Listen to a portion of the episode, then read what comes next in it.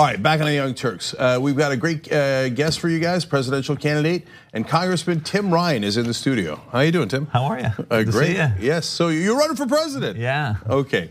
So uh, you are one of the most frequent guests in Young Turks history. We've been around a long time. Oh my God! okay, I get, a, I get, a trophy or something. That's well, not, not yet, but uh, but um, and it's been a long time, and and you've uh, had a, a, a, couple of switches in positions, and I do want to talk about that. Mm-hmm. First, before we get to anything else, why run for president? Country's divided. I come from an area where I did really well in a Trump in a district that Trump did pretty well in, or at least stole a lot of votes from from the Democrats. I think I can bring the country together. That's you know we can have a ten point plan on this and a ten point plan on that. If we don't figure out how to come together, we're not going to be able to move forward. And I come from a district that really I saw the old economy kind of unravel, steel, auto, rubber, and I really understood that. And over the course of my career, have thought a lot about how we move forward into the new economy, the new jobs, the electric vehicles, artificial intelligence, and really uh, additive, whatever, how we make those issues ours as Democrats and really drive the future. And I think I'm uniquely positioned to do that. So uh, people might not know this, but you're in Ohio's 13th district, although that the districts changed in Ohio yeah. after the census. Yeah. And you originally ran uh, against a crowded field, but one of them was an incumbent. Uh, a guy named Tom Sawyer. Yeah, uh, yeah. And uh, and you and you beat a Democratic incumbent. Yeah. Uh, and you were 29 years old. That yeah. sounds familiar. I know another 29 year old that beat a Democratic incumbent. So uh, I am curious about uh, your stance on unity. I've always been. I want to come back to the issues of Ohio because that's really important, uh, yeah. not just for your district but for the country. But uh, your thoughts on unity. First of all, I, I never quite know what it means because you yeah. guys are in a primary now. There's 19 of you at last count, I think, that are running for president on the Democratic side. Yeah. yeah. So what's your take on coming together as Democrats when, by definition, you guys have to kind of compete against each other to win. Yeah, no, I th- and I think that's fine. I mean, uh, most people in a primary, from what I'm seeing, is they want someone who can beat Trump, and I think you you can beat Trump by really bringing the country together. And I think you do that around these new issues. I don't think we can have the same old discussions, talk about the old economy. I think Trump's fallen into that trap. You know, the economy's doing great, the stock market's up, the unemployment rate's down. It's like, yeah, people got two, three jobs.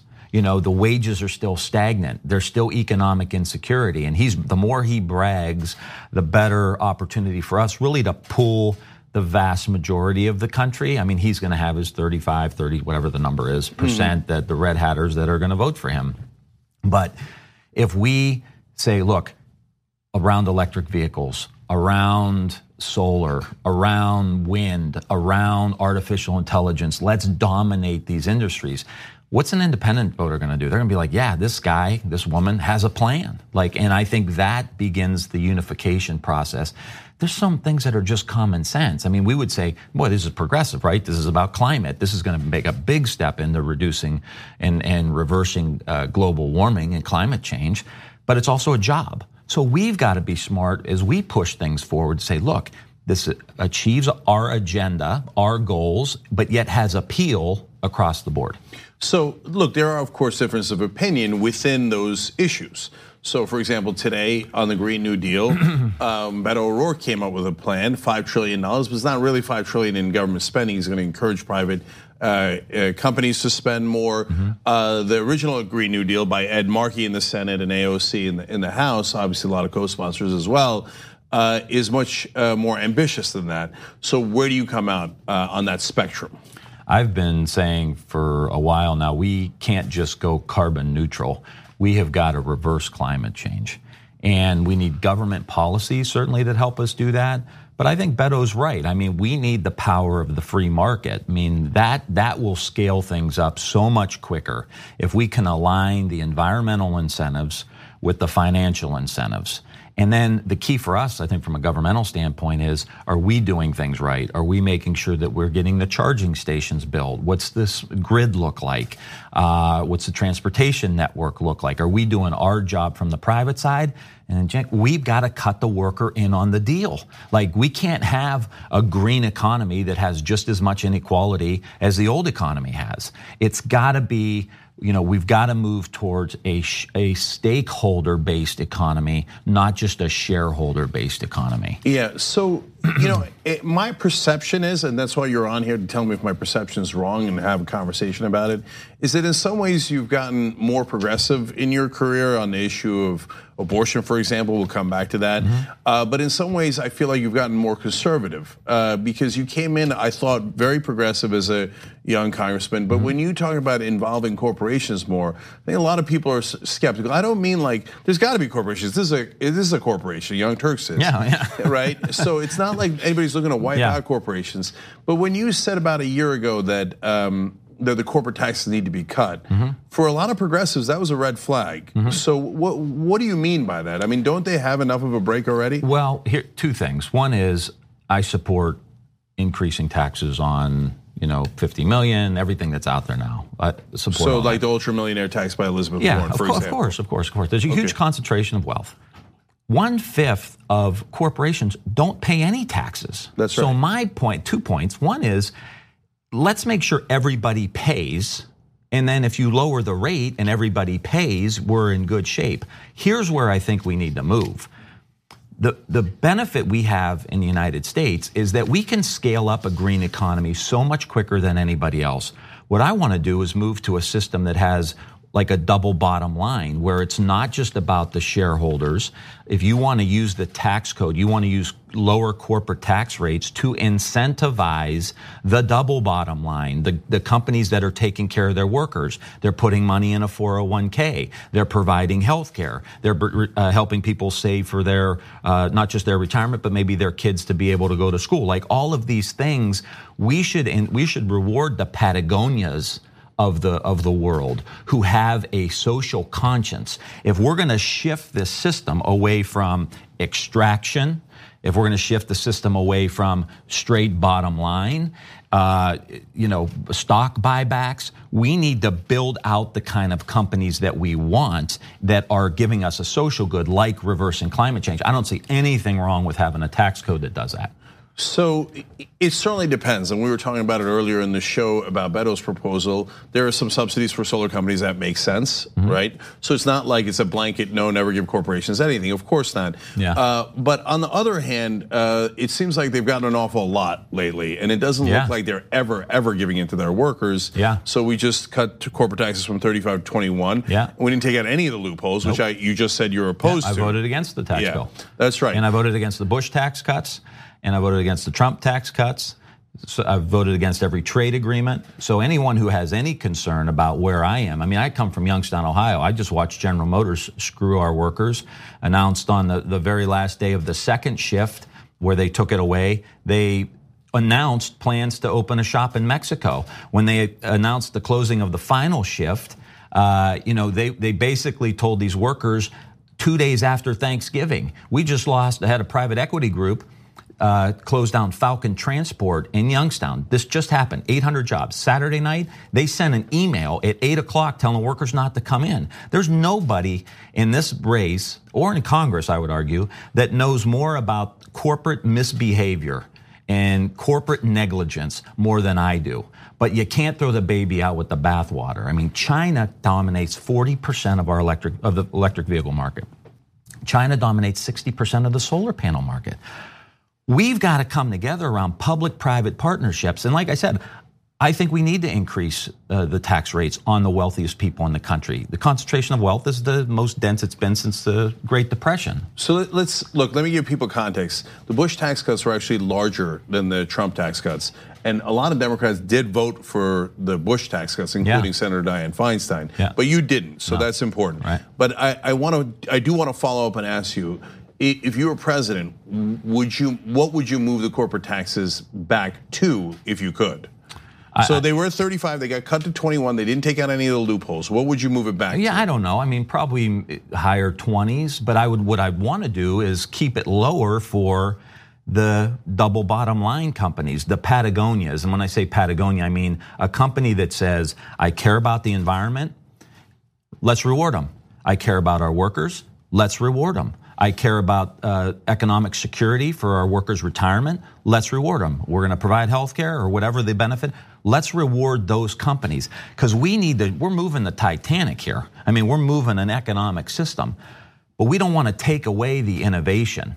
So these new companies, the entrepreneurial companies, the ones who are talking about carbon capture, the ones who are extending the life of food, there's a whole new movement around food is medicine mm-hmm. and that's moving. We want to reward those companies and give them a benefit. You, you wrote books about that. You wrote. I wrote books about it. that's right. Um, so, but uh, let, us keep going on, on policy. So. Um, the NRA at one point gave you an A or A minus. Yeah. Uh, you've now become much harsher against them.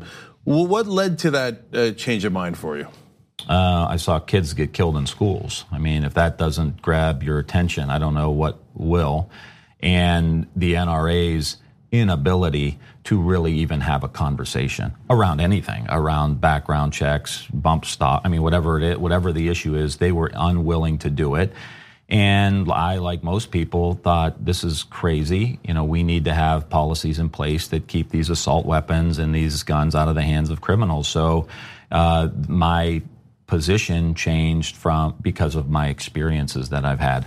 Yeah, it makes perfect sense. I've changed my position on a lot of things yeah. based on uh, what I've seen. Evidence. Evidence, right. Experience. So then how far would you go? So federal background checks is a layup. 97% of Americans agree with that. Only reason we're not doing it is because of the power of, of donors like the NRA. Yeah.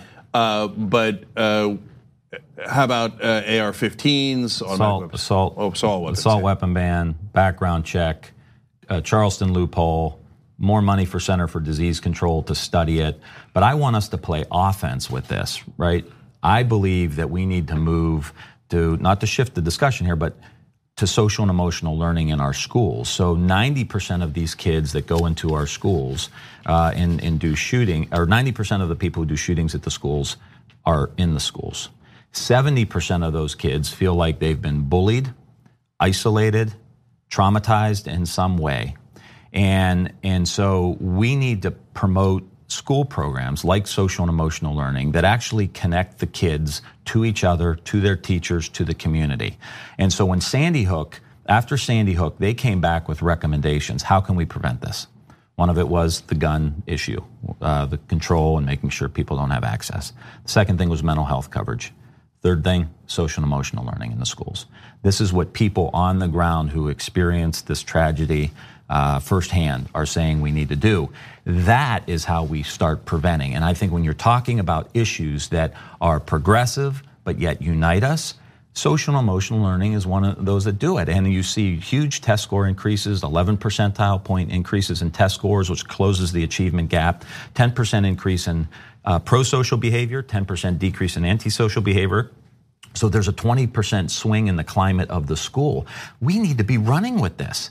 It closes the achievement gap. Like, what are we talking about? Let's deal with the kids' trauma that they come to school with because now we have all this brain science. Talk about evidence. We've learned more about the brain in the last 20 years than we have in the previous 200.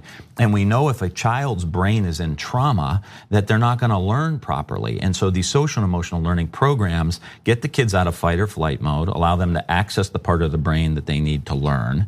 And you see 11 percentile point increase. So it helps with education but it also helps with uh, the prevention of these tragedies. Uh, Donald Trump could have used that when he was younger. okay. so, America would be better off. it certainly would be. And, and, uh, and Congressman Ryan's also written a book about mindfulness uh, and yoga and meditation, et cetera. Yeah. You could check that out as well. Amazon.com. Okay, little plug, plug, there. Another company that unfortunately pays no taxes. That's right. That's okay. Right.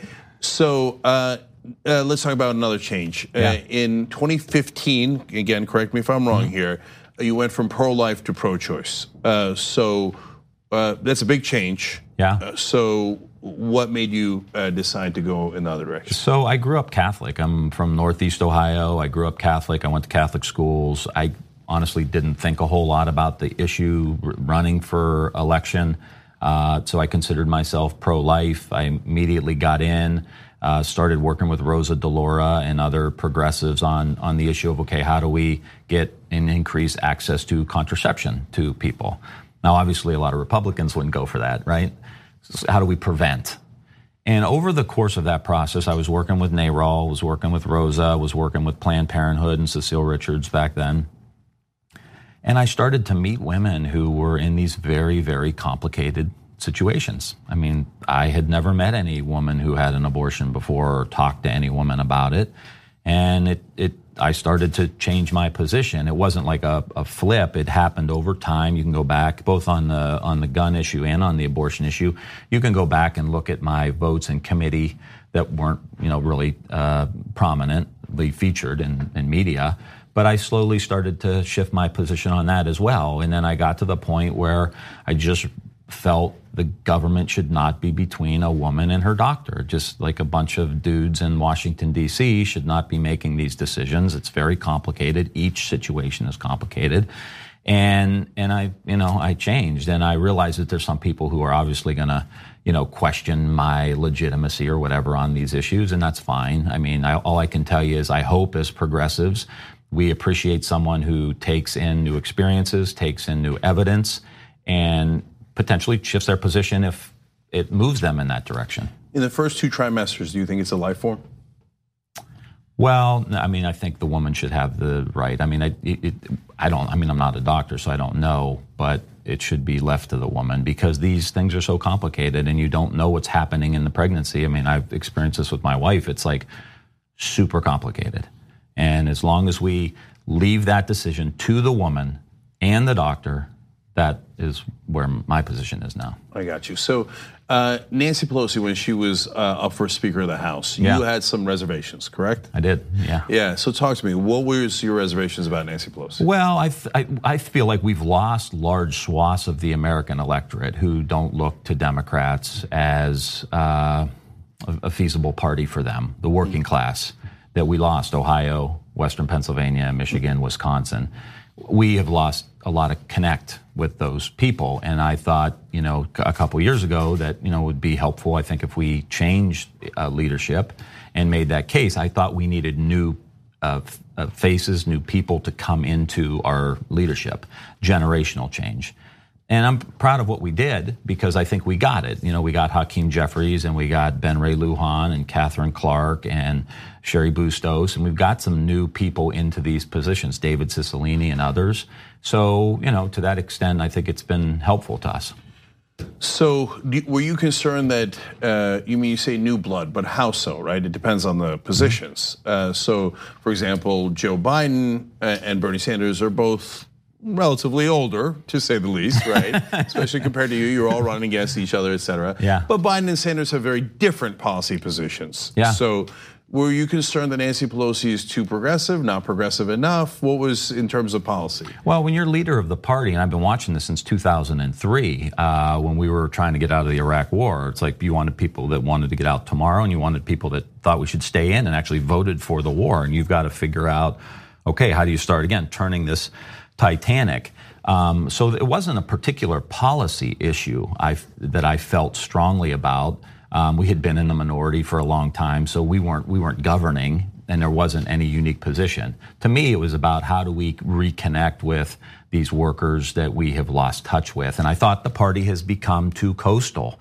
I mean, our two thirds of our membership are on the coast. Our leadership was all from the coast. There was nobody from the Midwest in leadership. These are concerns that I've had, not because it, was never personal. And, and Leader Pelosi, Speaker Pelosi, and I still are very cordial to each other and work together on issues. I chair the uh, committee that funds the legislative branch, so our staffs work uh, all the time together.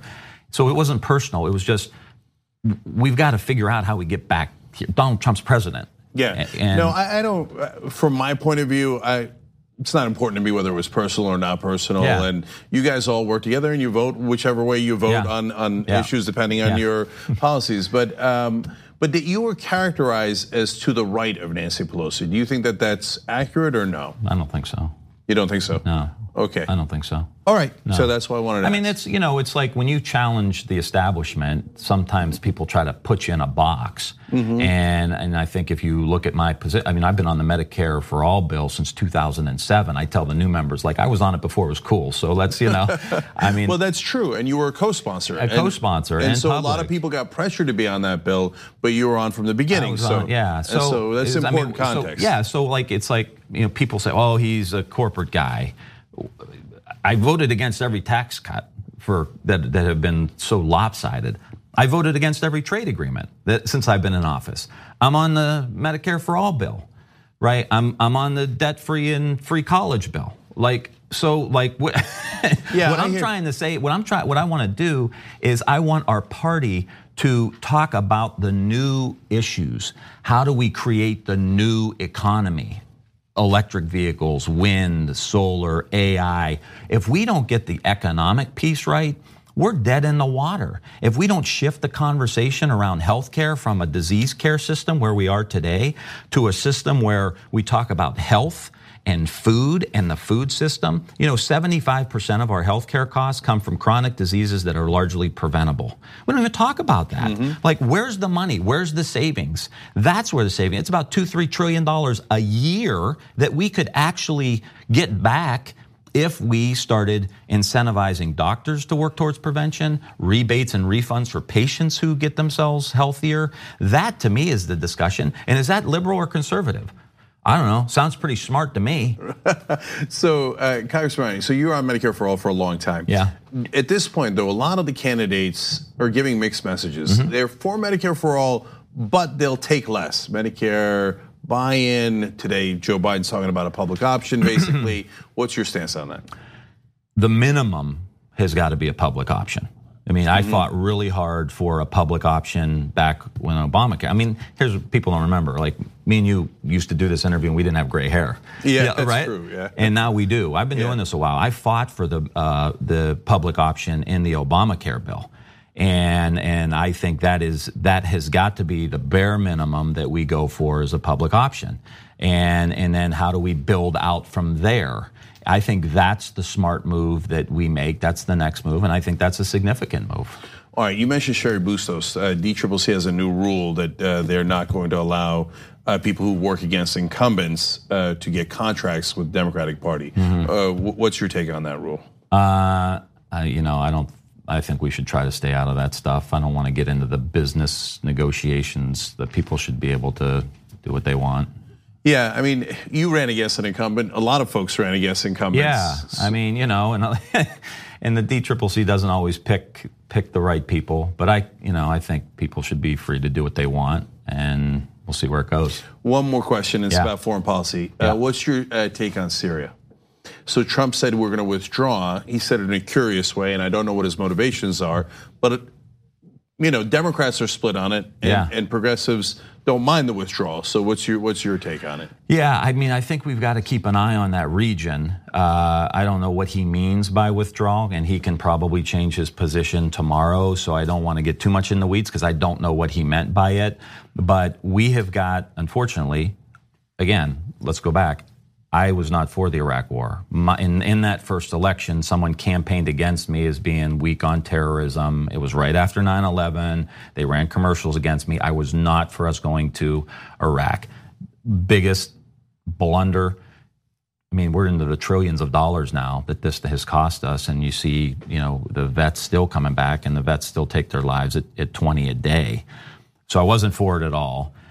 But I don't know what, what we do. I mean, with this mess that we have. Because if you let terrorists run amok uh, and begin to organize, then that's a that's a real problem for us. But we need other countries to join us. I mean, that's where Trump really screws up. Is that he, he he's pissed everybody off. So we don't have, you know, friends that don't want to work with us. So if you want to diminish the American role, you need more of an international role. You better have a lot of friends who are willing to to help out. Um, you know, I, think uh, it's going to be tough to dislodge Assad. Um, you know, it's, it's a Russian Iranian mess in that area now. And, you know, I think we need to keep an eye on things. I mean, especially see the, flows into Europe. It's having a global effect, and I think we've got to be smart about it. But, you know, I don't think the president necessarily has a plan there either. The president without a plan? No. Donald Trump? I can't believe it. So uh, what we do every time is we give the the website for the candidates. Yeah. So we've been giving it throughout, but we'll also provide a link down below Great. in the description box if you're watching this later. Easy click. You can figure out how to volunteer, donate, etc. Great. Uh, Tim Ryan for America.com. Tim Ryan for America.com. And if you you know if you're interested in, I mean, I believe that I'm pushing an agenda that is transformational. I mean, we're talking about health and food as opposed to just disease care, which is where we are now. I'm talking about social and emotional learning in the schools and the food we're feeding our kids in the schools and vocational training in the schools. Uh, I'm talking about healing our vets through yoga and meditation and acupuncture and music therapy and art therapy. Um, we're going hard at criminal justice reform with legalizing marijuana and other issues.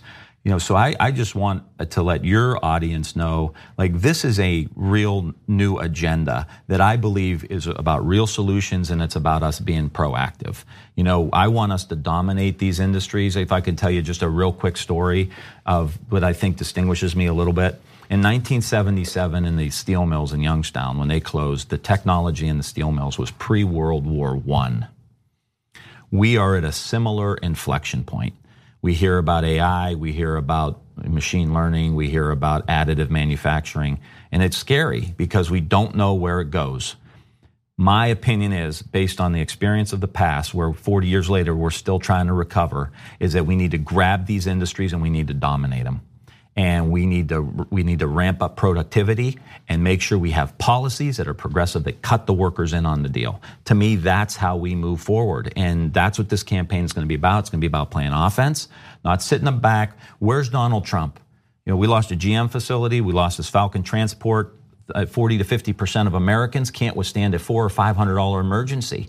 We need to campaign on the economy. It's not working for working class people, and I have an agenda that's really big and bold that transforms education and healthcare and the economy. Let's go and let's play offense. And I want to invite everybody, you know, Tim Ryan for America.com, but come help us. We want to build something really big and special. All right, Congressman Tim Ryan, thank Great. you for joining Great us. We appreciate it. Always a pleasure. President. All right, thank you. And uh, guys, stay right here. If you're a member, uh, we're actually going to talk uh, when we come back from members only section about how Donald Trump has almost no chance of winning the presidency. So, uh, no, it's based on facts and evidence and numbers. And so, someone like Congressman Ryan is going to be the next president of the United States. We'll explain that for the members. tyt.com/join to make that happen. Again, thank you, Tim. Nice, Appreciate thank you. It. All right, we'll be right back.